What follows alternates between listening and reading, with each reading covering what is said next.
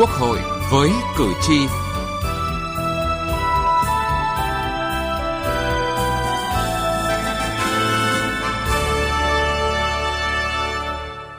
Thưa quý vị và các bạn, hệ thống văn bản quy phạm pháp luật về giáo dục đại học từng bước hoàn thiện là hành lang pháp lý cho giáo dục đại học phát triển phù hợp với chủ trương, định hướng đổi mới của Đảng. Đặc biệt, có nhiều chính sách mới đã được hoạch định và thực thi như việc đẩy mạnh tự chủ cho các cơ sở giáo dục đại học. Tuy nhiên, trong thực thi tự chủ đại học còn những khó khăn, rào cản, còn khoảng cách với thực tiễn là những thách thức đòi hỏi phải đổi mới giáo dục đại học Việt Nam. Chương trình Quốc hội với cử tri hôm nay, chúng tôi đề cập nội dung này.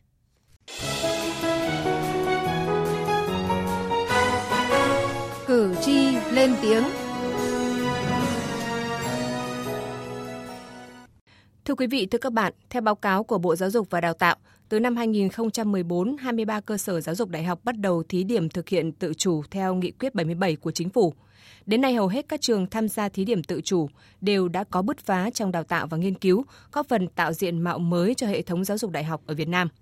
Ở các trường tự chủ, tỷ lệ giảng viên có trình độ tiến sĩ tăng gần 10%, tăng thu hút thí sinh đại học, tỷ lệ tuyển được trên chỉ tiêu tăng từ 87% lên 92%. Số chương trình đào tạo được kiểm định tăng từ 1 lên 100, bằng 30% toàn quốc. Số bài nghiên cứu công bố quốc tế tăng 10 lần, tổng thu và tổng chi hàng năm tăng khoảng 1,5 lần, mặc dù ngân sách nhà nước cấp giảm 2,1 lần.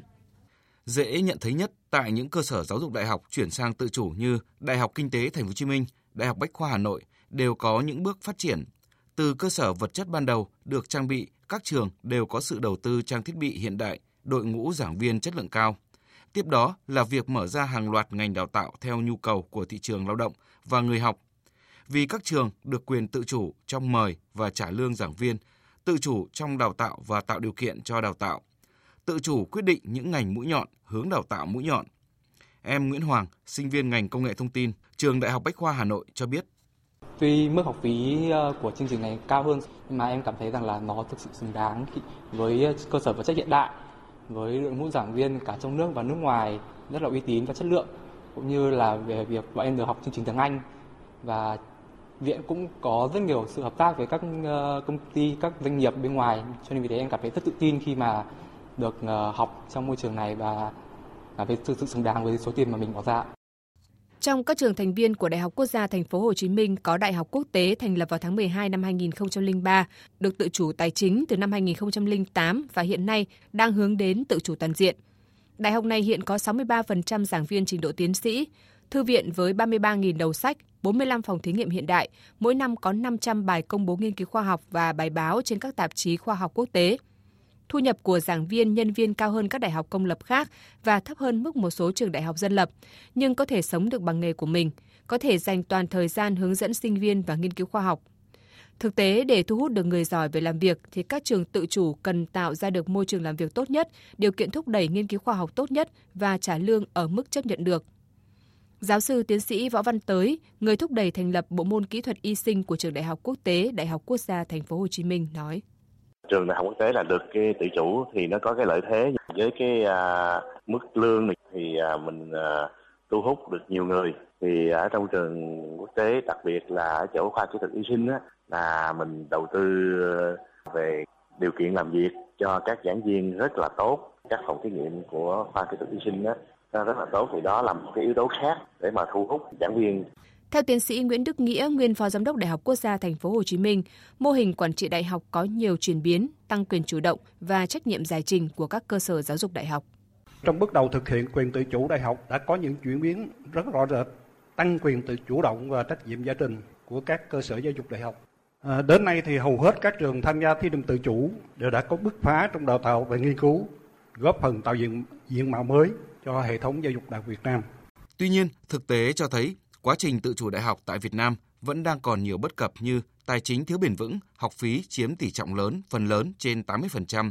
thu từ nghiên cứu và các nguồn khác thấp, nhiều cơ sở chưa có chuyển biến về chất lượng đào tạo, sinh viên còn thiếu kỹ năng, tỷ lệ tuyển sinh ở một số trường thấp. Theo tiến sĩ Trần Đình Lý, Phó hiệu trưởng Trường Đại học Nông Lâm Thành phố Hồ Chí Minh, vướng mắc đầu tiên và có thể xuyên suốt là do chưa thực sự thay đổi về nhận thức. Từ đó, các trường chưa quyết tâm, quyết liệt thực hiện tự chủ vẫn còn tình trạng chưa hiểu hết ý nghĩa của việc trường được tự chủ là cả về tổ chức nhân sự, tài chính, tài sản đào tạo, hoạt động khoa học công nghệ, đảm bảo chất lượng, hợp tác quốc tế mà chỉ hiểu đơn thuần là tự chủ tài chính. Tự chủ thì tính đến thời điểm này chắc chắn là phải khẳng định là được rồi, là xu thế rồi. Nhưng mà nó thực tế có một số những khó khăn bất cập, đặc biệt là khó khăn về cái hành lang pháp lý. Thì ta nghĩ là các cấp có thẩm quyền xử lý một số trường hợp trong trường hợp chưa rõ ràng đúng sai nó mong manh thì chúng ta nên hướng theo cách giải quyết theo quan điểm là có lợi cho cái đối tượng Tự chủ là xu hướng tất yếu của giáo dục đại học nếu muốn phát triển và hội nhập. Bởi nếu cứ trông chờ ngân sách thì không thể đáp ứng được đòi hỏi ngày càng cao của xã hội, sự đầu tư cho học thuật. Tự chủ đại học đi đôi với tự chịu trách nhiệm, bao gồm trách nhiệm giải trình. Nhà trường chịu trách nhiệm trước hết là với chính mình, sau đó sẽ là trách nhiệm đối với người học và xã hội. Từ nghị trường đến cuộc sống. Thưa quý vị và các bạn, tự chủ đại học đã được thực hiện từ năm 2014 sau khi có nghị quyết 77. Đặc biệt, từ khi có luật giáo dục đại học sửa đổi có hiệu lực từ tháng 7 năm 2019 và Nghị định 99-2019 hướng dẫn thi hành. Song nhiều đại biểu Quốc hội và chuyên gia cho rằng trong bước đầu thực hiện quyền tự chủ đại học, dù đã được luật hóa nhưng vẫn còn một số vướng mắc bởi tự chủ đại học không chỉ thực hiện theo luật giáo dục đại học sửa đổi mà còn chịu sự chi phối của các luật khác như luật tài sản công, luật đầu tư công, luật ngân sách nhà nước, luật công chức viên chức. Ông Phan Viết Lượng, Ủy viên Ủy ban Văn hóa, Giáo dục, Thanh niên, Thiếu niên và Nhi đồng của Quốc hội cho rằng Mặc dù nghị định là có, nhưng nghị định của thầy chủ yếu cái 99 là hướng dẫn trong cái nội hàm của các trường là quy trình thủ tục thành lập cái hội đồng trường thiên về cái việc mà uh, thực hiện những nghị quyết 19 và và và thì đấy và nặng về cơ chế như thế thì thì cái các cái cái văn bản của pháp luật uh, của các cái chuyên ngành khác nó đang bị đan Liên quan đến vấn đề con người, đội ngũ nhân sự trong thực hiện tự chủ đại học cần văn bản hướng dẫn chi tiết. Ông Tạ Văn Hạ, Ủy viên Ủy ban Văn hóa, Giáo dục Thanh niên, Thiếu niên và Nhi đồng của Quốc hội cho rằng Các thầy phải giải quyết như thế nào? Bây giờ cho là các thầy tự chủ, các thầy là sa thải hàng loạt hay là như thế nào? Hay là người ta có quyền tâm tư chứ? Đấy, mình phải làm rõ được những cái đó. Và cái nào nó thuộc về cơ chế phải tháo gỡ quyền lợi của con người hết sức thận trọng. Theo bà Vũ Thị Lan Anh, Phó Hiệu trưởng Trường Đại học Luật Hà Nội, để tự chủ đại học có thể đi vào cuộc sống thì cần phải đảm bảo những điều kiện cho việc vận hành các quy định của luật. Trong quá trình thực hiện vẫn còn rào cản. Đối với việc thực hiện tự chủ đại học, sự không đồng bộ thống nhất còn mâu thuẫn trong hệ thống pháp luật liên quan đến giáo dục đại học có nguy cơ làm vô hiệu hóa những quy định tiến bộ về tự chủ đại học trong luật và Nghị định 99. Cần phải ra soát các quy định pháp luật nhằm mục đích là hạn chế những tác động tiêu cực của tự chủ đại học. Bà Vũ Thị Lan Anh nhấn mạnh. Qua áp dụng thì chúng tôi thấy có nổi lên vấn đề là nhận thức về tự chủ đại học của chính các cơ sở giáo dục đại học chưa được đầy đủ, cho nên việc thực thi chưa hiệu quả. Điều đó thể hiện ở cái minh chứng thứ nhất là điều lệ trường đại học đã hết hiệu lực rồi, nhưng hiện nay nhiều trường vẫn còn băn khoăn thắc mắc về việc những nội dung đã từng có ở trong điều lệ trường đại học nhưng bây giờ không thấy xuất hiện ở luật số 34 cũng như là không thấy xuất hiện ở trong nghị định 99 vậy thì có được áp dụng hay không? Ví dụ vấn đề về bộ môn tổ bộ môn vấn đề về um, điều kiện tiêu chuẩn của uh, các chức danh rồi những cái quy định liên quan đến nhiệm kỳ tiêu chuẩn nhiệm kỳ 5 năm của hiệu trưởng bây giờ không còn quy định nữa thì áp dụng như thế nào? Hay liên quan đến vấn đề tự chủ đại học thì nhiều trường thắc mắc là tại sao lại chưa có hướng dẫn về việc là chuyển đổi uh, sang cơ chế tự chủ như thế nào hay là thủ tục cấp phép hay là thủ tục công nhận cái trường tự chủ như thế nào trên thực tế cho thấy việc thực thi chiến lược trường đại học trước giờ chưa có cơ quan giám sát. Hiện nay với hội đồng trường, bên cạnh các chức năng đã được luật quy định, điều quan trọng là giám sát nhà trường có thực hiện đúng chiến lược hay không. Ông Nguyễn Hữu Đức, nguyên phó giám đốc Đại học Quốc gia Hà Nội cho rằng, điều quan trọng hơn là xác định rõ nội hàm và trách nhiệm khi cho tự chủ các trường đại học sẽ làm gì. Thực hiện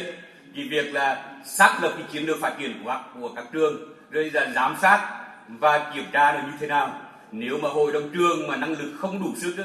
thì rõ ràng là chúng ta không thể quản lý được uh, ban giám hiệu của hiệu trưởng và thậm chí là chúng ta không thể dẫn dắt cái trường đấy đi đúng chiến lược được việc mà thực hiện giải trình ấy, là bây giờ rất khó. Nó không có cái bộ tiêu chí nào cả. Hiện nay chúng ta có thực hiện cái kiểm định chất lượng. Đấy là một cái giải pháp rất là tốt. Nhưng mà tôi nghĩ là nó chưa chưa đủ để thực hiện cho uh, công chúng rồi là quần chúng xã hội người ta hiểu thì trách nhiệm của chúng ta đã thực hiện và đạt được những kết quả quả nào. Theo giáo sư tiến sĩ Trần Đức Viên, Chủ tịch Hội đồng Học viện Nông nghiệp Việt Nam, cho tới nay, hai lĩnh vực quyết định quan trọng nhất trong hoạt động của đại học là tài chính và nhân sự chủ chốt của trường đại học trực thuộc vẫn nằm trong tay Bộ chủ quản. Cụ thể là kinh phí hàng năm cho trường đại học do Bộ chủ quản phân phối theo cơ chế cấp phát, còn đậm chất xin cho. Nhân sự trường đại học trong đó có hiệu trưởng và hiệu phó do Bộ chủ quản và Đảng ủy khối duyệt quy hoạch, phê chuẩn kết quả bầu và miễn nhiệm. Giáo sư tiến sĩ Trần Đức Viên nhấn mạnh. Theo là hệ thống quản trị quốc gia bị phân mảnh, trường dân lập, trường tư thục, trường quốc lập, trường nước ngoài, trường nọ trường kia trong trường công và trường tự chủ của trường tự chủ. Đấy là trước khi có luật đầu tư còn chia rất nhiều trường như vậy. Rất nhiều đầu mối quản lý. Con người là một bộ quản lý. Giáo dục đào tạo người quản lý. Hoặc công nghệ người quản lý. Đầu tư công một người quản lý. Cho nên là các cơ sở đào, đào tạo phải đối mặt với rất nhiều mối quan hệ hành chính rất là chằng chịt và các quan hệ thể chế tương đối là chưa đồng nhất. Một kiến nghị là việc xóa bỏ cơ chế chủ quản cần được thực hiện từng bước phù hợp với thể trạng của từng cơ sở giáo dục của từng trường đại học. Chủ nhiệm Ủy ban Văn hóa Giáo dục Thanh niên, Thiếu niên và Nhi đồng của Quốc hội Phan Thanh Bình khẳng định tự chủ là yêu cầu tất yếu để phát triển giáo dục đại học hiện nay, phục vụ cho phát triển đất nước. Nhận thức này là nhận thức của toàn xã hội và hệ thống chính trị, từ quản lý nhà nước đến lập pháp, đến cơ sở giáo dục đại học, rồi đến người học, người dân. Để đẩy nhanh tự chủ đại học và tự chủ một cách thực chất, ông Phan Thanh Bình cho rằng luật sửa đổi một số điều của luật giáo dục đại học đã mở ra rồi. Tuy nhiên, nó lại đang xen với nhiều cái cái lĩnh vực khác và nhiều cái luật khác nghĩa là hàng loạt luật chúng ta cần phải nhìn lại và chúng ta cần phải quyết liệt tạo một cái cơ chế thuận để cho cái đội ngũ trí thức có thể là phát huy được cái tiềm năng của mình, cách nâng cái năng lực của mình một cách tốt nhất. Có lẽ chính phủ cần phải có một đề án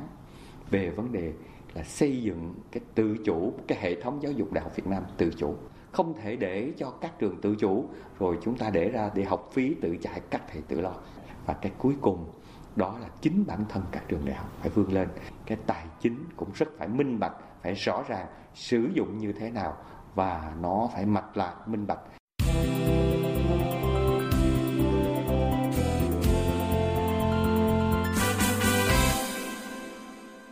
Thưa quý vị và các bạn, tự chủ đại học được coi là nhân tố quyết định tạo nên thành công của các cơ sở giáo dục đại học. Một trường đại học sẽ lớn mạnh hơn khi nâng cao năng lực và quyền lực thực sự của hội đồng trường. Hội đồng trường trong bối cảnh tự chủ đại học không phải là vấn đề mới.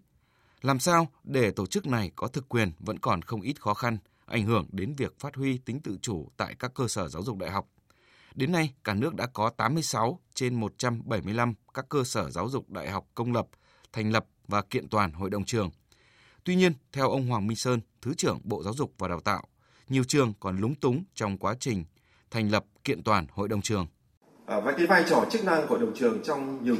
cơ sở giáo dục học thì chưa được đánh giá để đặt đúng vị trí cũng như là vai trò của chủ tịch hội đồng trường chưa đặt đúng vị trí và các cái cơ sở giáo dục đại học ấy, thì còn nhiều cơ sở chưa thực hiện cái trách nhiệm giải trình cách rõ nét và một tính có hệ thống Bà Nguyễn Mai Hương, Chủ tịch Hội đồng Trường Đại học Mở Hà Nội cho biết, cơ chế quản trị của Hội đồng trường trong thực hiện tự chủ đại học tồn tại song song với cơ chế của bộ máy chính quyền, thì vẫn có những quan điểm cho rằng cơ chế Hội đồng trường đó là sự dịch chuyển quyền lực làm hạn chế quyền của hiệu trưởng. Chính suy nghĩ này tạo ra tâm lý và nhận thức vai trò của Hội đồng trường trong thực hiện tự chủ đại học không phải là sự dịch chuyển quyền lực, là một vấn đề rất khó khăn. Trong thực tiễn, khi thực hiện tổ chức công việc ấy, thì cũng có những trường còn chưa thích ứng với cái cơ chế quản trị của hội đồng trường do một cái tâm lý hoặc là do một cái thói quen làm việc ở chế độ tập quyền mà cũng rất thành công trước đây. Nhưng khi có cơ chế hội đồng trường tham gia để thực hiện một số các cái chức năng cụ thể là 10 chức năng ghi trong luật thì tạo ra một cái tâm lý và nhiều trường thì chưa có thói quen và chưa thích ứng thực hiện cái cơ chế này. Đó là vấn đề hội đồng trường chưa khẳng định được cái vai trò, cái quyền lực, cái năng lực quản trị thực sự. Như vậy thì nó sẽ giới hạn cái năng lực của quản trị trong nhà trường. Hoặc cũng có những hội đồng trường thì lại khi quản trị vượt quá cái thẩm quyền quy định, cần phải thống nhất cái nhận thức và có một cái lộ trình quyết liệt để cơ chế hội đồng trường thực sự là được triển khai, áp dụng trong cái hoạt động của nhà trường. Một số ý kiến cũng cho rằng một số trường đại học công lập lo sợ khi thành lập hội đồng trường là mất quyền xin cho và hiệu trưởng nhà trường cũng mất quyền. Ông Nguyễn Hữu Bằng, nguyên tránh thanh tra Bộ Giáo dục và Đào tạo cho rằng nếu việc thực thi không mang tính thực chất, minh bạch, không ai đảm bảo hội đồng trường làm tốt yêu cầu giải trình xã hội. Cái thực tiễn hiện nay chúng ta nói như này, chúng ta phải nhìn thật lớn câu chuyện quyền lực ấy mà là có thật. Thế thì quyền lực thực tế ngày hôm nay các trường như nào? Tôi thấy không phải cả nắm đâu, nhưng hình như đối với trường công vẫn là hiệu trưởng là phải quy định. Cho nên nhiều anh hiệu trưởng không muốn làm chủ tịch hội đồng trường đâu. Hiệu trưởng thì nó quyền hơn chứ, thực quyền hơn chứ đúng không? Theo Phó Thủ tướng Chính phủ Vũ Đức Đam, tự chủ đại học phải xây dựng một mô hình quản trị tiên tiến, luôn luôn phải gắn liền với giải trình với toàn xã hội. Có hai việc rất quan trọng để thực hiện tự chủ theo đúng hướng và đúng quy luật. Thứ nhất, phải có hội đồng trường thực quyền theo đúng quy định của pháp luật, hoạt động theo cơ chế tập thể. Hội đồng trường sẽ ngăn chặn được những ý kiến cực đoan, nguy cơ sai phạm trong quá trình thực hiện tự chủ đại học. Thứ hai, các trường đều phải xây dựng một bộ quy chế hoạt động đầy đủ, chi tiết theo quy định của pháp luật, giống như một bộ luật của trường và phải công khai cho sinh viên, giáo viên, người lao động trong trường và người dân quan tâm có thể cho ý kiến và giám sát. Hiện tại đã có những trường như là trường Đại học Bách khoa, Đại học Kinh tế Quốc dân xây dựng bộ quy chế hoạt động và các trường khác có thể tham khảo. Phó Thủ tướng Chính phủ Vũ Đức Đam nhấn mạnh. Thì trước đây cái cơ quan cấp trên là cơ quan chủ sở hữu là chủ quán. Anh can thiệp trực tiếp vào quá nhiều. Thì bây giờ cái quyền lực đấy, dịch chuyển một phần quyền lực từ cơ quan quản lý nhà nước, từ bộ giáo dục sang hội đồng trường và dịch chuyển một phần quyền từ hiệu trưởng và ban giám hiệu sang hội đồng trường là cái này là chưa thông trong bản thân các trường. Bản thân các một số đồng chí hiệu trưởng không muốn mất cái quyền của mình, chuyển giao bớt quyền của mình sang bên hội đồng trường thưa quý vị và các bạn quá trình tự chủ hóa đại học cũng là một quá trình xã hội hóa vì hội đồng trường của các trường đại học công lập là một thiết chế thay mặt nhà nước qua vị đại diện của cơ quan chủ quản trong hội đồng trường và các cộng đồng xã hội thực hiện quản trị trực tiếp trường đại học. Đồng thời, hội đồng trường còn là một thiết chế của dân chủ cơ sở khi trong thành phần của nó có đại diện các cán bộ viên chức, đội ngũ các nhà giáo, người lao động và người học.